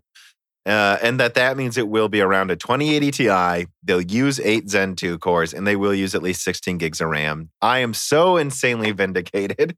That's exactly what we're getting out of this Xbox, first of all. Um, but that's all I got to say in the opening discussion. What what do you what was your reaction? Because this kind of just popped up out of nowhere. I woke up and saw this. I mean, my reaction to like everything they're publicizing with what the new Xbox is, not nothing surprises me. This is like pretty much within the realm of power we were expecting the Xbox One. I mean, fuck the Xbox Series X to be. Um, leaks for like months or maybe at least yeah at least a couple months now have been showing 12 teraflops or around 12 teraflops gpu performance it's exactly what it was it was always guess, like between 9 and 13 for both consoles yeah i mean both i've seen rumors of around that for the playstation as well yeah and i guess i'll say they didn't talk much about the processor so we still don't quite know what that is but what it's probably going to be a they 3. said zen 2 it's going to be probably what a 3.6 gigahertz zen 2 8 core cpu somewhere yeah. in that range. I mean, that doesn't say it, but that's what my guess for what it is is. Um, yeah. Uh, so nothing hugely surprising aside from the fact that they're still at least being a bit vague. I mean, I, I guess maybe this isn't vague in terms of console uh, announcements because this is just the general overview of how strong it is. I get I doubt many people care about how many compute units it has, especially people that track console uh, news. But yeah, let, let me summarize a couple things I think people might not understand or, or, or have realized too. This is effectively, as far as I can tell, Zen 2 combined with the 5800 XT. This is not, I believe, the 5900 XT. This is the 5800 XT. Remember, there's always been a rumor that there would be two bigger dies. There would be a 256 bit die and then a bigger one that might have both GDDR6 and HBM2 support. I think that's what this is, which means between 52 and 64 compute units. I think this will most likely have 52 or 56 though. Um, and that that means uh, it might just have 16 gigabytes of GDDR6. I think that's what we're looking at. And and, and if you look at the bandwidth numbers leaked, it's like they can get to above 512 gigabytes per second with 16 or 18 gigabit per second memory. I think 18 is what they will probably end up using as well. I don't think this is 384 bit. That's what I'm saying. I think it's 16 gigabytes of RAM. I think 256 bit, like 576 gigabytes per second of bandwidth. I think, and, and 12 teraflops. I want to point this out too that I can get to that number in multiple ways. I have a teraflop calculator here in Excel next to me. And so if I go with 52 compute units and 1.8 gigahertz clock speeds, I get to 11.98. So, but I could also go up to 56 compute units. Like, let me do that right now. So let me type in 56. And then if I go down to 1.7, yeah. And then like it was rumored it might actually be lower than that. So then right. I get to 12 teraflops. Which I mean, based on rumors that we, I mean, not rumors, mo- leaks, mo- probably. Uh, people were saying that it was probably going to be around like what 1.7 gigahertz. So maybe yeah. it'll be 56. So yeah, I mean, my guess is 56 compute units, 1.7 gigahertz. Disabled from 60, probably. Yeah. yeah. And then the dev kits um, will have 60 compute units, just like what they did with the Xbox it, One X. They gave four more compute units to the dev kits. And things that they didn't include in this uh, announcement. So they didn't say how much RAM it would have, what type of RAM it or what type of RAM it would have either, correct? Unless I Right. So we still that. don't know. It could still be 320 bit. It could be. It could be Mhm. 320 bit. I don't think 384 though. I just think 320 makes the most sense for a console. It's like 20 gigabytes of RAM is exactly how much you probably need. Yeah, so I I at least am still holding out hope that these consoles will have more than like 16 or 18 gigs of RAM, but it's looking like that's probably what they'll have. Um, I don't know what else to say about that. I but- just think 24 would be the perfect amount. But yeah, I think this is rumored to have about 20 gigabytes or 16 plus DDR4, which that's the new thing I've heard too, which I never heard early with the specs I saw. But who knows? But uh, no, the, I've seen some pretty ridiculous people on Twitter talking about how it could be 3D stacked memory. And oh my God, some of the shit I'm seeing by some of these fanboys being peddled. Um, yeah, let's calm down. Well, well, we, we should just be happy with this. It's going to use ray tracing. It's going to be a 2080 Ti. It's going to have a, an SSD that is really at the limits of Gen 3. They were always planning to go with about two gigabytes per second. They were actually planning to go with slower SSDs, but then they caught wind of what Sony's doing, which sounds like it'll be at least the equivalent of 5.5 gigabytes per second. And so they've oh, went with a faster one. It's barely Gen 4 SSD, although having a Gen 4 SSD controller on board is important if they release newer models with faster load times. You know, they can always upgrade it in the future. So I don't know how much more I have to add to that, except we still don't really know the ray tracing implementation. We still don't really know. I, I assume a one terabyte uh, of storage, uh, but and I'm trying to think of other things here. It's going to have backwards compatibility. I guess the other big thing I got to say before I move on about this Xbox is I it does I don't think it runs Windows. I think we can both say that, right? Yeah, I, I think that was uh, uh, in a lot of ways a thing we were hoping they would do, and I think if you look at the like lineage of what they've been doing with their consoles over time, I think it would make sense how you would arrive at that. But that's clearly not what they're doing at this point. So Yeah, I see the messaging here when I'm reading, and, and one of the things I'm seeing is a high, high emphasis on getting games on Xbox across all consoles, and I just it just doesn't sound like it's running Windows. And I also find it interesting they mentioned variable rate shading because that's such a nerd thing to talk about. It'd be like if in the early release of the PS4 Pro, which I don't know, maybe they did do this, I don't know they talked about FP16 a lot. They talked about it sometimes. I don't remember it being a main bullet point. I remember the PS4 being like eight asynchronous compute units instead of, you know, the two in the 7870. Like I thought that was really weird. That's a weird thing to mention out of the gate. it is. I, I I'm wondering what the reasoning behind the announcements they decided to go with. I'm wondering why the this is the laundry list of things they decided to talk about. I don't I- know.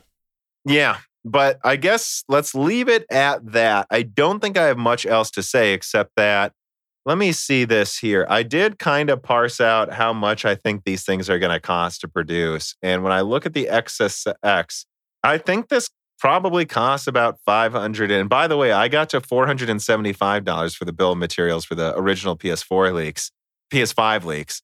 And then we learned it was 470. So I think my estimations are pretty good. They're rough, but I think the Xbox Series X probably costs around 570 bucks to make. I wouldn't rule this out as being a $600 console, but I, I think if they want to win, they can't charge that much. Or if they want to do the best as they possibly can. And, and although I will say this, when I look at the bill of materials, let's see. Let me actually see what I can do here to make this cheaper because they uh, there's the rumor they're going to have an Xbox X and the Xbox Stream, and that'll have the same hard drive or a similar speed hard drive in the same processor roughly, but everything else will be pared down to make a cheaper option. So let me see how much that would cost to make. Remove that. No disc player. Uh, probably cooling will be cheaper. Let's see. Do, do, this will be cheaper. Yeah. See, this is the problem I have here. Zero I mean, I'm that betting out. it like co- what maybe reduces the price by like 100 150 bucks. I don't know. I guess. Yeah. So what I'm looking at here is a situation where they would probably have instead of a $600 console, probably around a $400 console. But if it doesn't have a display, and I talked about this in the loose ends, if there's no display, you can't buy used games. So you have to buy things from the Microsoft store. So it would make sense for them to sell it at a bigger loss. And I think a $600 console will make sense if they just eat a huge bullet. But then have something half as powerful they sell for 300 without a disc player. And I think that could be a winning strategy if they both run the same games. One's in 1080p, mostly for streaming. I think that's that's an interesting strategy. Yeah, I mean it is. I I I'm still personally a little skeptical on like the whole two SKU thing. I mean, I guess Microsoft, well, the two SKU thing where they released them at the same time, just completely different strengths of power of the consoles. I mean, Same processor, roughly, maybe, Yeah. sl- but slower RAM, same amount of RAM, much slower RAM, same amount of RAM, and then a much weaker graphics card, but the same speed storage. It should run all of the same games. It's just if the RAM's slower and you have a, half the teraflops, you know, it'll, it'll probably run the games in 1080p instead of 4K. I guess we'll see when they have an official, official, official announcement. And they're not targeting VR, so they don't have to have some minimum super powerful thing to run any VR device, at least not right now. Which I guess brings us to the next story. Because now let us get to a new leak that came out about the PlayStation 5. So the rumor is that Sony is reactivating, and this was something I talked about and was rumored from the beginning too. When I saw some early performance targets and they were so different, I thought, I think there might be a PS5 Pro at launch. And I do think Sony was considering it. And now with seeing how powerful the Xbox is, I wouldn't rule out that they might have a PlayStation 5 Pro come out around the same time. But again, this is a heavy, heavy, heavy rumor, right? So, but it is a rumor that's popped up before. So I think it's worth pointing out. And I'll also add to go back to the Xbox quick. Um, if these rumors are, are about like a base PS4 Pro, PS5 model that's around nine teraflops performance, you'd think that the Xbox Series X low powered version would need to be around $300 for it to be a viable opponent to whatever the PS5 base model is. If all all of these different SKUs for both consoles are the reality of what's coming out on day one. Right. And, and so here, here's what the argument would be, right? And I, I have an Excel sheet pulled up that I'm kind of playing with while we're talking here. If there was a PS4 5 Pro, I think here's the two directions they would go. The rumor is that they had 36 compute units for the version they were going to launch in 2019. And that if they, but that they want to overclock it to keep up with the Xbox Series X. But if they're releasing a Pro, what that would tell me is they're probably considering just tampering down the original version to make it even cheaper and then beefing up another one or introducing an entirely redesigned one. And if I play with the specs here and we just go, this would be something that would destroy the base Xbox Series X in performance, but would definitely not be as good as the other one. So like let me let me change some of the numbers here and see how cheap they could make it because I I think I already know what I'm gonna find. Like, and then they just went with cheaper cooling, and they didn't try to overclock to two gigahertz. Maybe they even put it all the way down. You know, so let me see here. So let's go with 36 compute units, and say it's at like 1.9 gigahertz, and then you can use cheaper to- cooling or something. Yeah, or like 1.95, and I think you get to nine teraflops there. Um, yeah, I think what they could do with that is make a console that only costs about 420 bucks to make. And if they did that, that could be their argument. So for $400, we're stronger than the weaker Xbox. And uh, it, we can use 36 compute units with a disabled one. Because that's always the question I had if they went with the 40 full compute unit and overclocked it. And then perhaps what they will then do is go to 40. And this is what you guys got to understand die shrink it to, well, and assuming these are on the same node, I don't know, right? That's a whole discussion as well, what node they're on probably seven nanometer EUV, but I wouldn't rule out other things. If I go up to like 2.2 gigahertz, which if it's on seven nanometer EUV and it's just that many compute units, I wouldn't rule it out. 40 compute units at 2.2 gigahertz gets you to 11 teraflops. Like that's how much clock speed can make up for having less compute units. I'm not saying that's what's going to happen, but I think that's one avenue they might go. The thing is, I think I cost this out, and I think this would probably be at least a five hundred dollar console. So we might get into this situation where there's like, where there's like a six hundred dollar Xbox, a three hundred dollar Xbox, a four hundred dollar PS4, and a five hundred and thirty dollar PS4 or something. I don't know. I'm just throwing PS5. out ideas. PS5. Yeah. I mean, It- yeah, these fucking. Numbers. I, I, I, I, I know. Uh, you know, you guys know I'm we're talking about, next fucking gen. PS3. P- I'm talking about PS5. The one thing I would say is, um, do you think Sony would? It seems like it would be an odd strategy to me that they would launch two consoles at the same time that are within what would that be about the PS5 Thirty percent Pro of the same about performance or something. 20 yeah like 25 to 30 percent stronger maybe or maybe i'm doing the math in my head wrong but The one thing though that I could see them doing, eh, see, I agree, and and they have other options as well. Like they can go to 32 gigabytes of RAM. Like they could just try to beat them with the numbers game. Like that's how I could see this panning out though. Is it's like, well, the top model is 32 giga. That's see, but that's just too much. That's like what? That's such a waste of money. I think. But they, I mean, they could do it. And it would cost about the same to make as the Xbox, as far as I can tell, if they just used a smaller die with 32 gigs of RAM and maybe they give it two terabytes. So maybe that would just be their strategy that they don't care. Their strategy is the PS5 Pro is 32 gigs of RAM. It has two terabytes of storage and it costs the same as the top Xbox. And it's, it would be the same performance too. I, I Uh, don't know and maybe if there's like a custom ray tracing thing that uh Yeah, accelerator I don't know. Maybe. Yeah, maybe they remove that, right? maybe if there's a stronger model or maybe there is variable like the stronger model has a better ray tracing accelerator from whatever custom manufacturer they're going to if it is custom which we still don't know if that's true or not i guess Which it's still practically a black box how ray tracing is done on both consoles. Let's be honest yeah here. yeah that's true I mean, who the hell knows what they're they just won't nothing will be confirmed. Which makes me really start questioning things how close we're getting here, by the way. Um but yeah, so I don't know. What I can say is if I fiddle with the numbers, I really think the Xbox is going to be $500 a minimum. I it could be 600 as well. And it's going to run 4K 60. It's going to load games quickly and I'm excited for next gen. Then when it comes to the PlayStation, whatever Sony's fucking with right now is going to be with them. And this is something I want to harp to before we move on. Whatever comes out, let's say they just overclock it, they have one model, which I kind of think that's the best option, by the way. I think the best option for Sony right now is one model, and they just beef up the bandwidth and compute as much as they can and deal with it. I, think.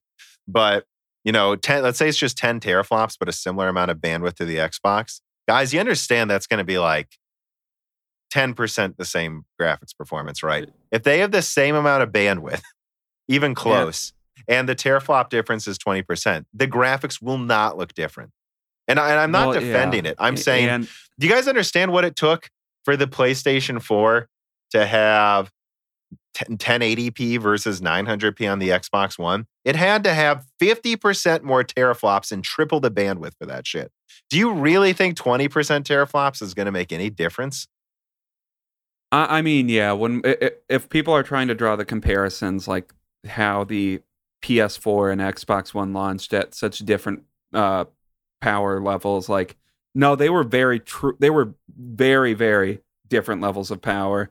Where here, it's like that's the thing that's so weird to me is if all all of these different SKUs for both are come out like so four different models for I mean two models for the PS5 and two models for the Xbox Series X like they're all going to be within a tighter power uh, level uh, uh, power range than the Xbox One and PS4 were when they came out. So it's like all of these are going to be functionally very very similar if they are coming if two SKUs are coming out for both consoles, which is just a little strange that we're getting so in the weeds with like, well, which one's stronger? I mean, they're functionally going to be the same thing in my opinion. I, I agree. I, and I think from what I've heard from developers is that the PlayStation storage really is its ace in the hole and that that's going to allow it to do a few things special. But still, in most third party games, it's going to be like games just load 30% faster. So, like they said, like five to seven seconds instead of 10 Yeah. you know, instead of te- instead of seven or ten. And so I just I just don't. I think the more I think about it, it's going to come down to implementation for both of them. So we know that the Xbox says they're not having any exclusives anymore. So right out of the gate, I'm like, eh, I'm a little curious who's buying this at launch, anyways. But if they got the software perfect, if it worked, if all the games ran well, backwards compatibility was better than you could ever imagine, it ran Xbox One X games. What if it ran all Xbox One games in 4K natively at higher frame rates? You know, that type of backwards compatibility versus Sony's, where, hey, look, Sony is supposedly working on backwards compatibility to PS1. If your PS3 games can be put in the PS5 and it runs in 4K and like that, and everything just works, everything just works well that's another ace in the hole. So I'm starting to like look at these performance differences and be like, I think it's going to just come down to software at this point. I think they're both going to run well. And if Sony fucks up their OS, that's a problem. If Xbox fucks up their OS or doesn't nail it perfectly, because again, the Xbox doesn't have exclusives. So there's even more pressure on them to have the experience itself be just better. Uh, that's how yeah. I'm looking at it now for both of these consoles. Yeah, I, I, I agree. I, I, I just don't think they're functionally from like a like hardware perspective that different. So that something's going to need to happen with their uh, on the like software or OS end to make it convincing why you would buy either. I think the convincing argument for Sony is they have exclusives where Microsoft I don't know what their argument is at this point, which is why I thought for a while they might have Windows, which they don't.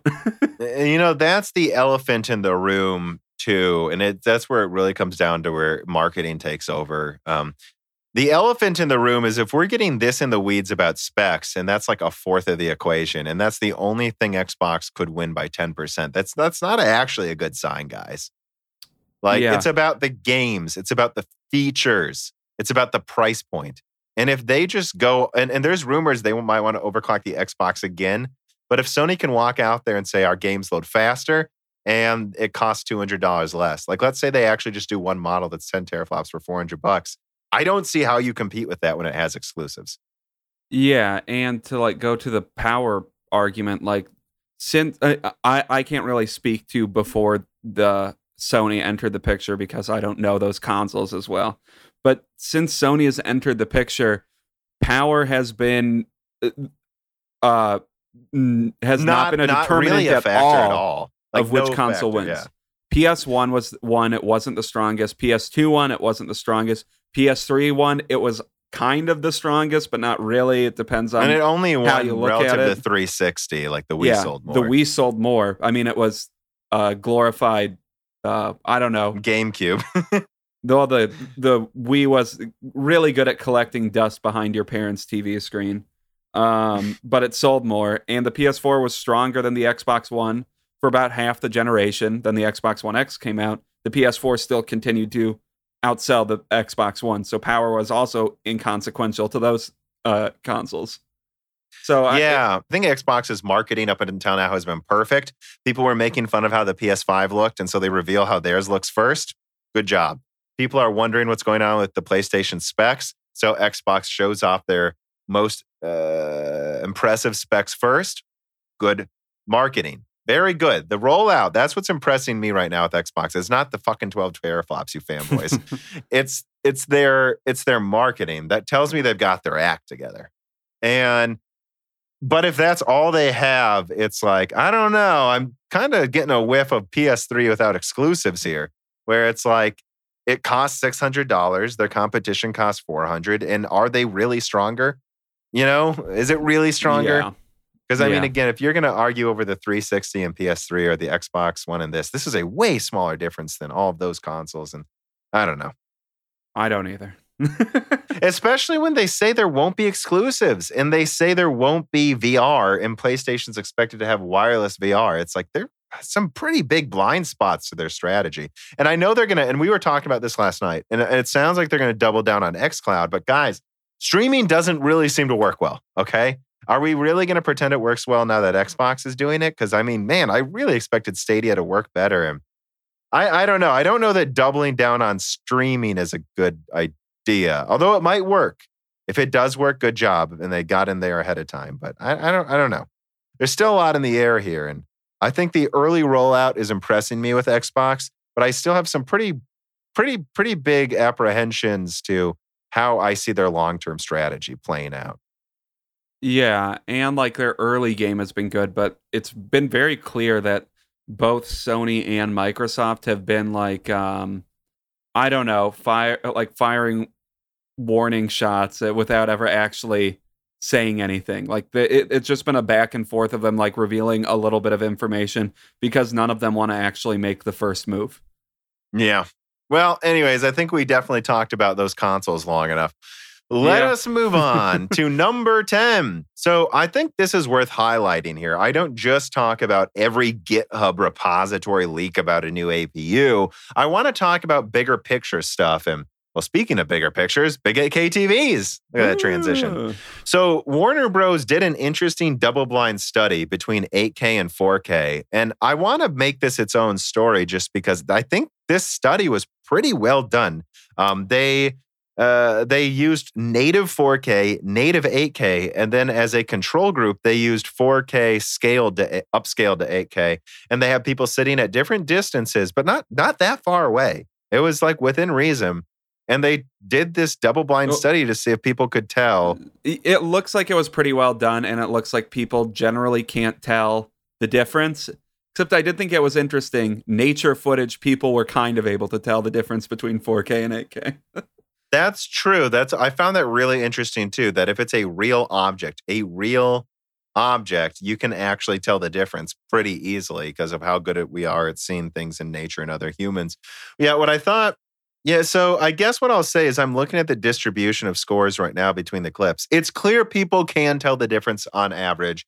It's not like 4K tied 8K. 8K won w- basically with every clip except for one where it looks like it was a tie, but it was a Yeah. narrow victory, like a really narrow victory. And if you combine 4K upscale to 8K with 4K, yeah, I don't know. I think it's pretty definitive that there are some people that can tell the difference and that it does it does technically look better. That but that truly most people can't tell the difference here.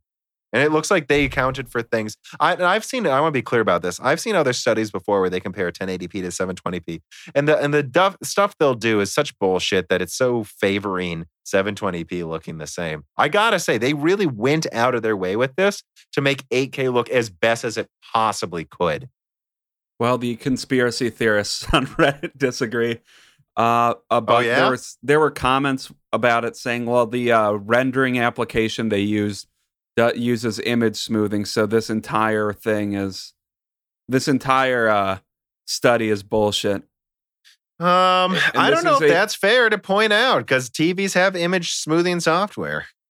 And this is a big uh, conspiracy theory by Warner Bros. to not have to shoot their movies in a higher resolution. That was the conclusion of Reddit. But I mean, they just will eventually, anyways. But I, I don't think that's. I don't know. I uh, I don't know about that. I, I, I, just- disagree with them, by the way. okay. Yeah. Okay.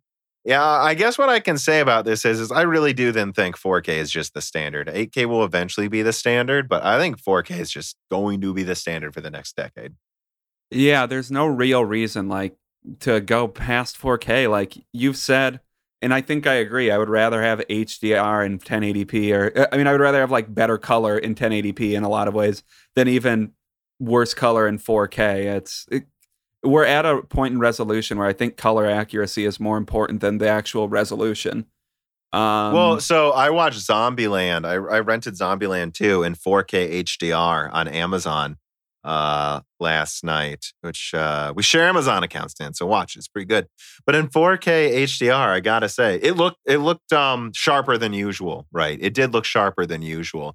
And I have a fast internet connection, so I can I can stream 4K uh, well. But I gotta say, the color was the best selling point. The fire yeah, and all of that. Uh, and I had that's like one of the only HDR movies I think I've ever watched by now. Actually, it's only been video games almost up until now.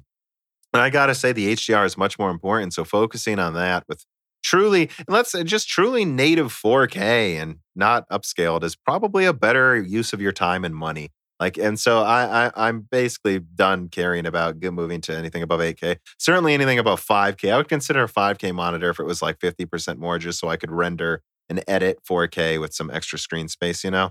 Yeah, and I, I don't know if I would even want 8K, but like you said, 5K would even be pretty nice. And maybe in the future, 8K would be good. Not even because you can necessarily tell the difference in resolution, but because it allows you to have so much shit on screen.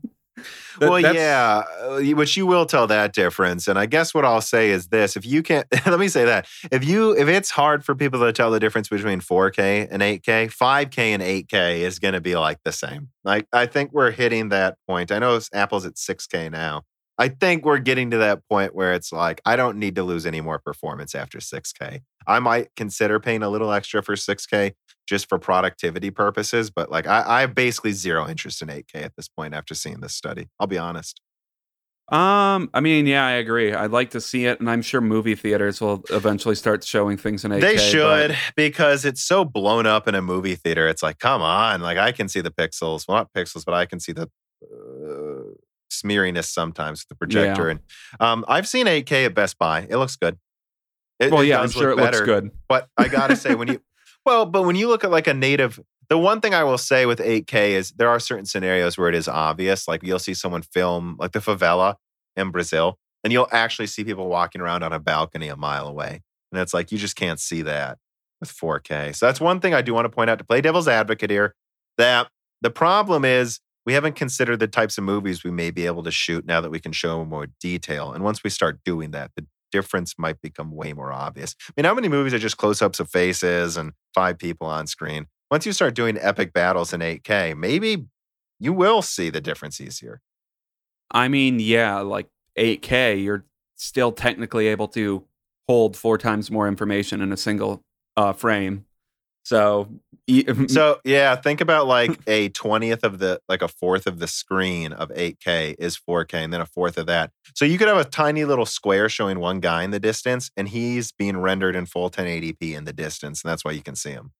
yeah, exactly.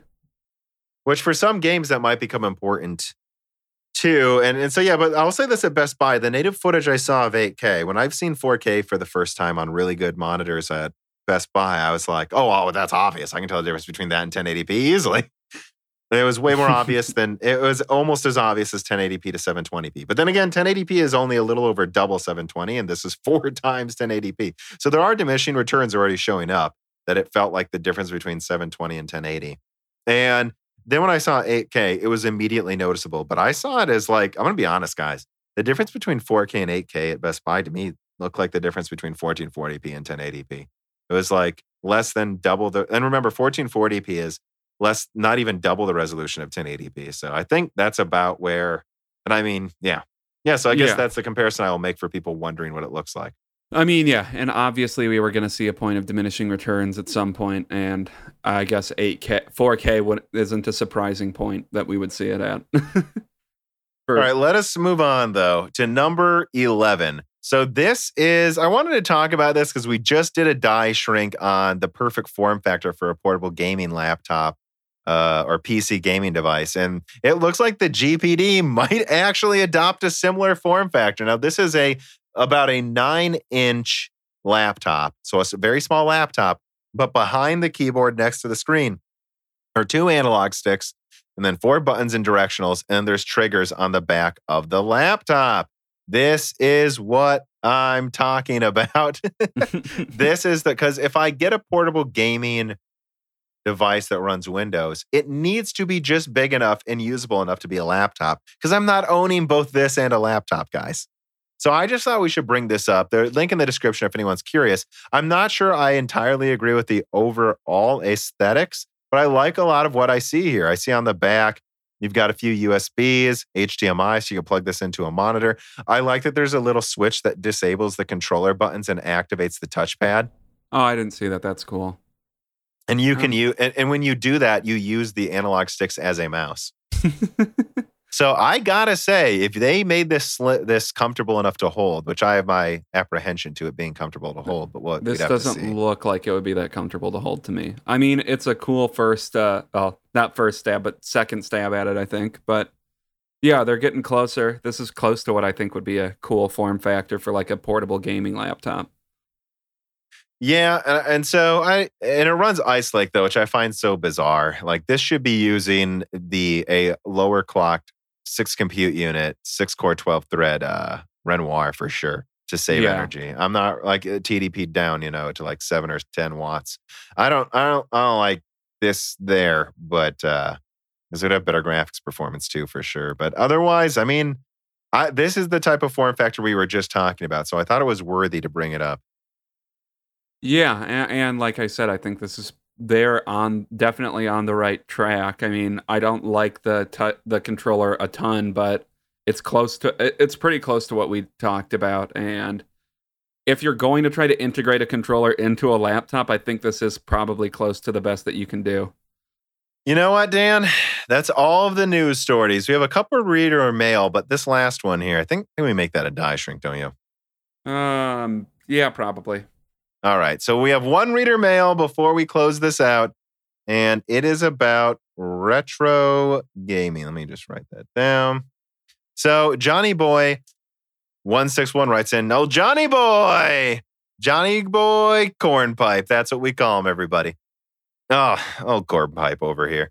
Many older PC games do not run or play as they were originally intended on modern hardware and operating systems. Yeah, I saw a good old gamer did a video where he couldn't run the original Max Paynes on Zen 2 for a while. They fixed it eventually, though. but here's an example. Uh, Fear is a good example with its audio issues on Windows 10. Many other games do not play correctly due to their resolutions not scaling. Now, I've definitely seen that at times. I can't think of an example, but I've seen that. Well, Half Life 2, if you go to 4K, is a little bit of an issue. definitely if you go above 4K, let me say that. And do you play any older PC games that have issues similar to this? What do you do to fix them? I actually have a small collection of older PC hardware in my garage. I've always had plans to build retro PCs for the purpose of playing these old games.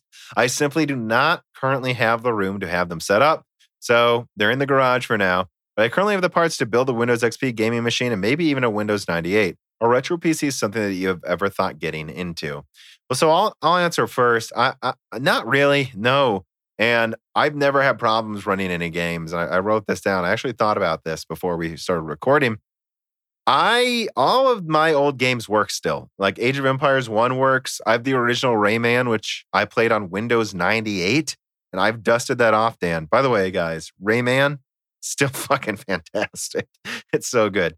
Um, uh, one of the great platformers. Uh, and it runs. I, I don't have any problem running any of my old games, and I never especially lately. I, I kind of did sometimes on Vista, but I just blame Vista. And, and recently, I really haven't had that many issues. Have you?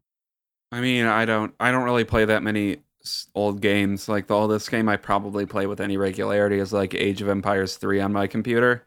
So yeah. I can't speak that much to this. I mean, Age of Empires three runs fine. I I don't really have any any issues with that at all. Uh, older games, I eh, I don't really play any of those. So, yeah, I'm trying to think of the oldest games. I mean, you played Half Life One and that ran, but of course that's going to work. I mean, like I do, I also played that. And, yeah, I don't remember when I played that. I think either. you played it on Windows Seven, didn't you?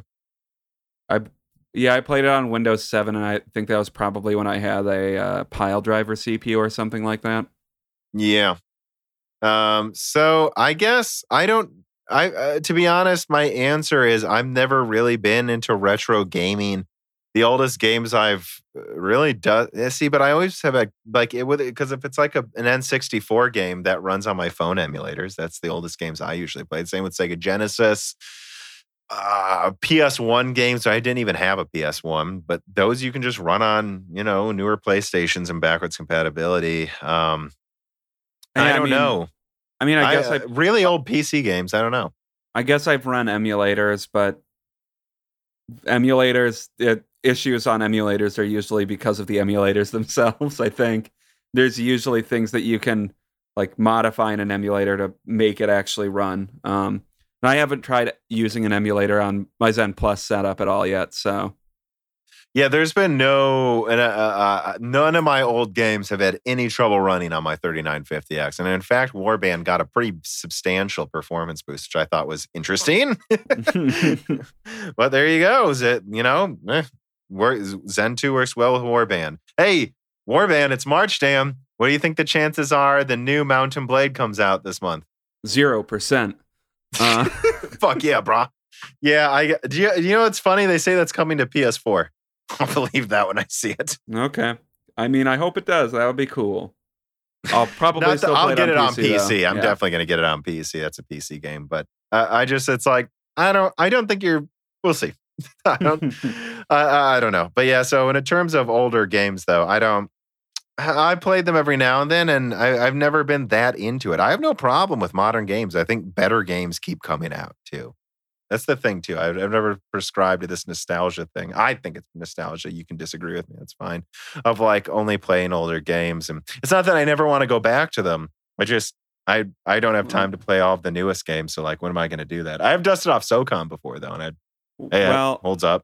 I mean, yeah, as far as like nostalgic gaming goes, no. I mean, I've probably been playing I've been playing video games regularly since probably like 2003, 2004, and I've generally kept up with the times. Like so I don't know. I I've been I've been mostly playing modern game modern games for the entire time I've been playing video games, and especially once I got to like later high school and college. I mean, yeah, I'm only going to be able to keep up with the newest releases so I don't really go back to old games that often. Like even games I like a lot, like The Last of Us, I probably only beat The Last of Us like three times, and three times is a lot for me. yeah, it's a lot, especially lately. It's crazy if I beat any game twice these days. I can't think of the last game I did that actually. Uh, yeah, it's been a while. Been a while.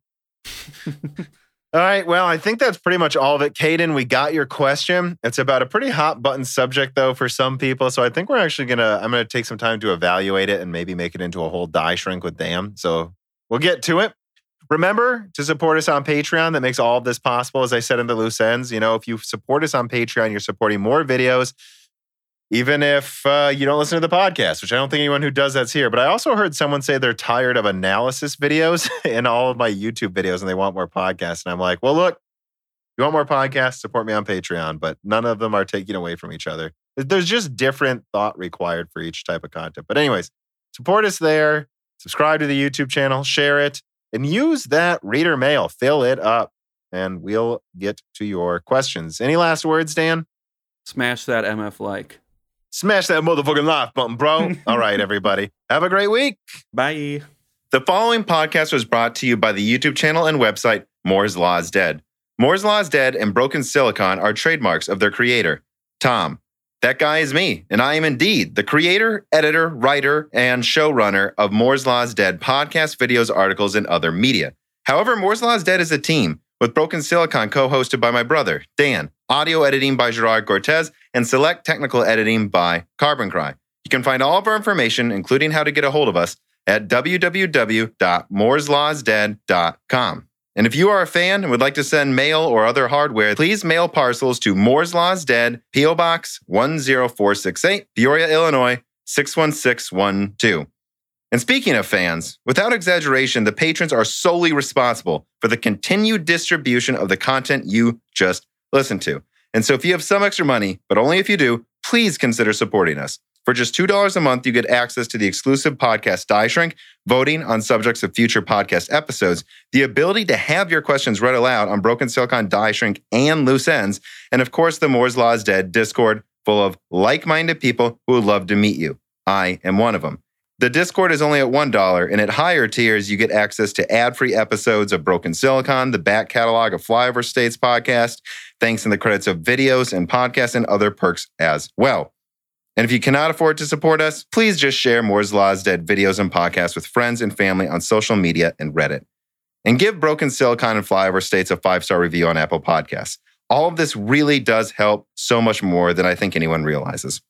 If you'd like to advertise on the podcast or a person of interest who would like to be a guest, please reach out to the email address mlhbdead at gmail.com. But as I said, this podcast would not be possible without its fans supporting it. And so now it is time to give a personal thanks to the greatest of the fans. The following supporters are at the 10 gigahertz or higher producer levels. Bootman, Carbon Cry, Dean, Benny Berlin, Justin Yant, Thomas Rupp, I Love You Lemon Jim, Bollocks, Jordan Betcher, Muhammad Al Kawari, Frederick Lau, Prime Tech TV, Justin Parrish, Zachary Martin, Terrence Herod, Colin Marco, Phil S., Thyrister, The Ninth Dude, Greg Renegar, John Bible, Chrysantine, Night Rogue 77, The Mechanical Philosopher, Lebo King Kilo, Fatboy Diesel, Derek Evans, Matthew McMullen, Christoph Novak, Neil X01, Matt Salem, Aaron Close, Sexy, Scott Schuff, Sadler Sadler, Richter Cohagen, Olethros, Telos, Kaiden Pickno, Greg T. Wanchek, Jacob Barber, Exodi, Whiny Care Bear, Matthew Lane, Paul Jones, Jan Rauner, Rubber Ducks, Michael Costa, Ali Robertson, Gordon Lamb, Jonathan, Drita Full, Evan Dingle, Nick Neasy, Dominic Duert, Harold P. Bureau. And of course, thank you to Sahara for the music.